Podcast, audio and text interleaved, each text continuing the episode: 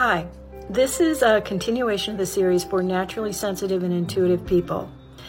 Uh, today, we're going to tell you how to clear out what I call OPS, the stuff that gets in you and you can't process it. It's not yours, it's other people's energy.